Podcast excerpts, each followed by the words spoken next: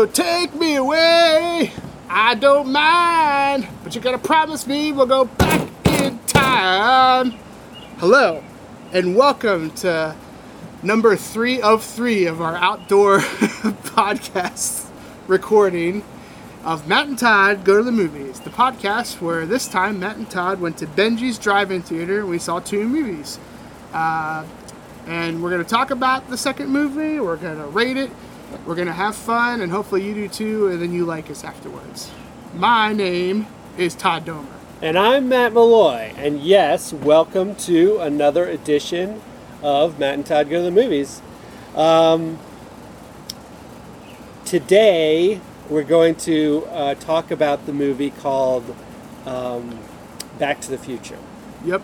Ba, ba, ba. Yes, the classic soundtrack, the classic theme from Back to the Future. And I noticed that you did pick a, a song from the movie itself this It time. just seemed like the only option yeah. of. It's just such a classic song. It's so good. I It support is played many times during the movie, and every time it's played, I'm like, I'm into it. Yes. Let's finish the song. Nice. Um, so, yes, we'll talk about that in a minute. But first, a word from our sponsor. Excuse me. That sponsor is the Santa Fe Writers Project, or SFWP for short. Today, I want to tell you about one of the books published by SFWP called We All Scream. This book is actually written by the founder and director of SFWP, Andrew Gifford. It's a memoir that details the rise and fall of the Giffords Ice Cream Company and the family behind it. Some of you from the DC area may remember Giffords. I have read it, and it really will keep you turning page after page to find out what happens. I highly recommend that you check it out. And SFWP is offering 25% off to all of our listeners when you order direct through their website, sfwp.com. Just use the coupon code MOVIES when you check out. This applies to We All Scream or any of their other great titles. Thank you, Santa Fe Writers Project, for helping make the magic happen here at Matt and Todd Go to the Movies. Everyone go support a small business and buy some books. Do you think Andrew likes to go by Andy? He does not. Hmm, okay. Don't call him Andy then, Yeah. listeners. I've known Andrew for a long time. Uh, met him on, on the pre internet bulletin board system. Nice. where you would use your modem and dial up. You may some listeners may remember the America Online days. Mm-hmm. This predated those. Yeah. So anyway, we are going to talk about Back to the Future today. Um, the first of a trilogy of movies that I, if I'm recalling correctly, were all made at the same time. I think pretty similar. I'm not sure if three was made at the same time, but one and two definitely. A lot of stuff was filmed together. Gotcha. I could be wrong though, but I feel like three was just not done at the same time, but they had a strong idea of what they wanted to do. right. But I could, I, I'm very easily wrong here. Yeah. Well, I'm no expert about about this film or the trilogy, but I will say that um, if you haven't seen it, it's another classic. Definitely. We saw at Benji's Drive-In. Benji's. First movie that we reviewed was E.T. from that night, and then the second feature of the night. By the way, you can get into Benji's Drive-In for ten bucks per person. Yes. It's really a good deal. I'll just put in a little plug for Benji's because Maybe they're listening. You never it's, know. it's a good place to go to watch a movie. Yeah. 15, um, 15 bucks for like a car pass where you can bring all the snacks you want and stuff like that. Yeah, Matt and I brought Chipotle. yeah, I don't know if anyone from Chipotle is listening, but we would love a new sponsor from Chipotle. Or I would just take some free food every once in a while. I'm Right. not greedy. right. Yeah, good points all. Um, so go check it out. Sometimes they even have, I think, uh, twice a year, Memorial Day weekend and Labor Day weekend, they do dusk till dawn shows where they show five movies. Never- it's still ten dollars. Never have I made it successfully through. I've only attempted once, actually, so. Yeah. But yeah, never made it through. So, Back to the Future. If you haven't seen it, it is about uh, a kid named Marty McFly right? Yes. Correct. Yes, thank you. Off to a great start. Yes, got the got the main character's name right. Uh, played by uh, Michael J. Fox. thank you. I'm not going to try and get any more of the uh, characters in there. I got you covered. Yes, Michael J. Fox plays the main character, Marty McFly. Um, so uh, this he has a friendship with with uh, sort of a mad scientist character played by Christopher Lloyd. Yes. And um, as it turns out, uh, Doc Brown, who's Christopher Lloyd's character, um, invents a time machine. And through a series of wacky events, uh, You know, terrorism. terrorists, Libyan terrorists on the scene, um, cause Marty McFly to be transported back in time in a DeLorean uh, car time machine uh, back to 1955.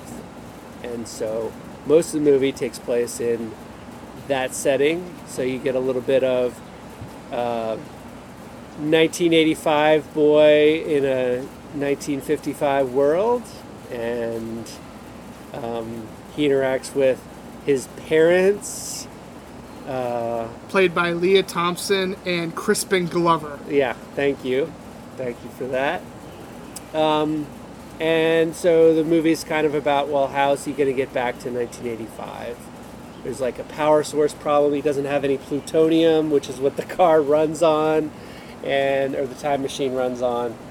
And also, there's this problem where he may have affected time and caused his parents not to fall in love. So Sure. that has Caused his mom to fall in love with him. Right, right. Which is weird to think about.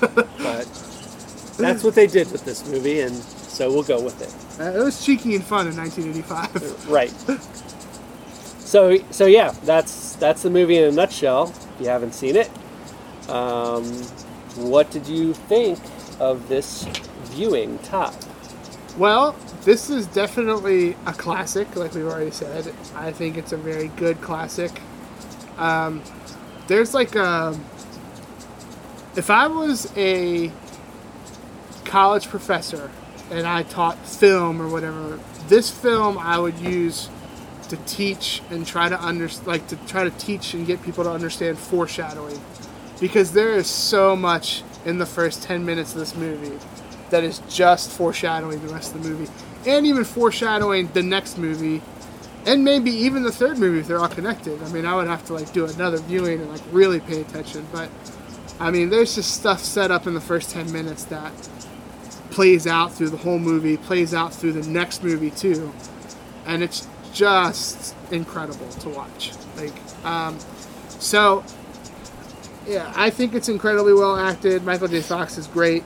Christopher Lloyd is um, super good, I think, um, as Doc Brown.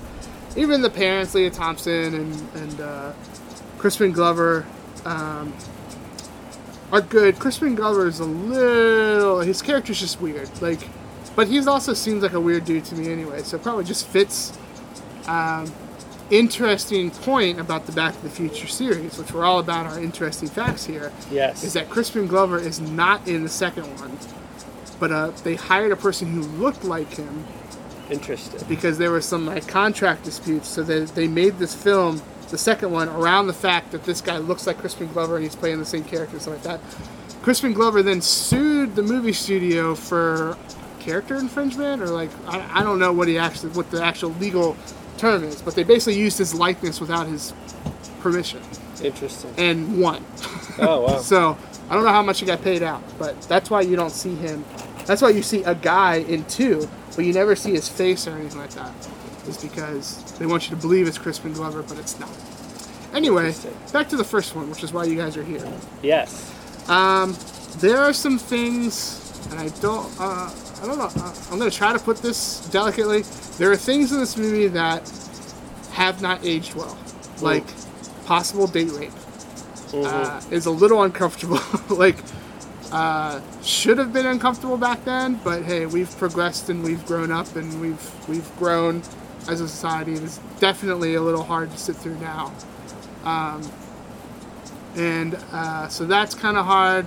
They I think wisely they tiptoed, and this is a point for the movie, is that for a, a 1985 kid to go back to 1955, they kind of just stepped over racism, which Yeah. I think was probably a smart move. Uh, there's only like one line where someone's like says something like a, a black mayor that'll be the day or whatever and then it turns out that the guy is the mayor in the future so it's like kind of like a haha moment so Right. I think it did a good job of kind of like stepping over that gray area, but then it kind of fell into this possible date rape area. That Right. A little hard, uh, a little, little, little uncomfortable, but it doesn't. It's not a, like a, a complete subtraction from the movie. It just I mean, they definitely show a sexual assault. yes, yes. So, um, yeah, I don't know what to say about that, but they do. So, um, the only other character we haven't talked about yet is the character Biff, who's the bully. Um, who I think he, I was, I told someone this a long time ago that I think Biff, through the three Back to the Future movies, I'm not sure if the character is more flushed out in cinema than Biff, because you see him young, old, rich, Wild West. Like you see this character Biff in almost all sorts of life Right. and it's just incredible to me. So, um, I thought he, I don't know the actor's name, unfortunately. He does a really good job of just being a typical big, um, big bully. And then in the old background, you got Billy Zane as one of his henchmen that, uh, you know, who kind of gets somewhat famous. He's only famous for me because of Zoolander and maybe The Phantom. so, anyway, this movie is, I think, incredibly well acted. I think, I, I, I would imagine, I don't know this for certain, but I would imagine this is one of those movies that's fun to do because you've got different characters that get set in different times and you get to play them different ways. And there's just a lot going on in this movie that might be fun as an actor. Maybe it's taxing, but I would imagine it'd be fun. Uh, story is still strong. I think acting is still strong. Um, the sexual assault is a little uncomfortable, but you know, it could have been a lot worse. I guess I don't know if that's right to say, but anyway. So I still love this movie. I think I'll always love this movie. Um, everyone does a really good job of it. There's certain things that, almost like ET, you could pick apart, but it's just such a nice, uh, good ride. Um, not many truly bad moments in this movie. Um, so I still love it. I'll always probably love it. I don't know if that'll ever change. So I'll just end it there. If you haven't seen this, and you you should see it. If you've seen it, it's been a while. Definitely watch it again. If you saw it yesterday, why not watch it tonight? You probably got the night open. Yeah. Matt, what did you think? And I'll mention that all three movies are currently on Netflix. Very true. So you could watch the whole trilogy and see how they all mix together. what are you listening to us for? Get off of this podcast and go watch some movies. No, don't do that. Listen to us, then watch the movies. So, Back to the Future, great. Loved it. I mean, the intricacies and the you mentioned the foreshadowing and if you were a film film uh, professor, we actually have a film professor who listens to our podcast Ooh. or has in the past at least. Uh oh. So, shout out to Lonnie Martin if you're listening. I hope Our I hope film he agrees with me, or or I'll be crushed. I don't Yeah. know. Well, if you have feedback, Lonnie, you can feed it back through me or, or on our Facebook page. Yeah. And tell Todd that he's he's Just a don't bad be film don't critic. be too brutal. I don't know if I can take it. But but yeah, this is a great ride. Again, it was a great pick by Benji's Drive-In to to put this out with ET. Paired both great movies, and um, yeah, I really enjoyed just the the thoroughness and the attention to detail um, you get with the time traveling time traveling movie where you get to see things one way and then you get to see them how they were in 1955 and then you get to see potential changes that happen as the characters come back to the to the present. So um, yeah really enjoyable. The acting's great. The story is is is very well done. And when you consider this is just like the sort of the opening saga from from this trilogy of movies um, they had to they had to dot their i's and cross their t's to, to get this this setup movie out there, uh, and it's great. Yeah. So that's all I'm going to say about it. Is go see it if you haven't. Well, there's only.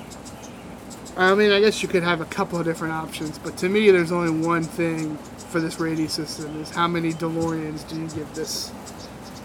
Seconded only by the flux capacitor. How many flux capacitors you give this? Mm. I'm gonna go with the DeLorean because, darn it, DeLoreans still look cool even nowadays to me. Agree. I respect that choice. So zero to five DeLorean time machines.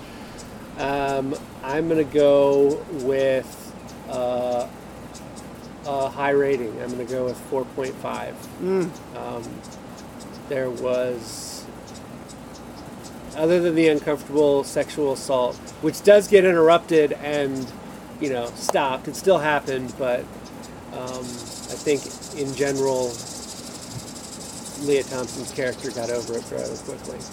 Yes. I don't know. If I don't know if there was much person- trauma. Right. Right. Um, so Doesn't mean it's right, even though there's no trauma. correct. Correct. We're against sexual assault here on Matt and Todd Good Movies. I know that's a bold stance, but Yeah. we're ready to make it. Um, so yeah, 4.5 uh, DeLoreans out of five for me, and go see it. Go watch them all. Uh, ooh, this is a hard one.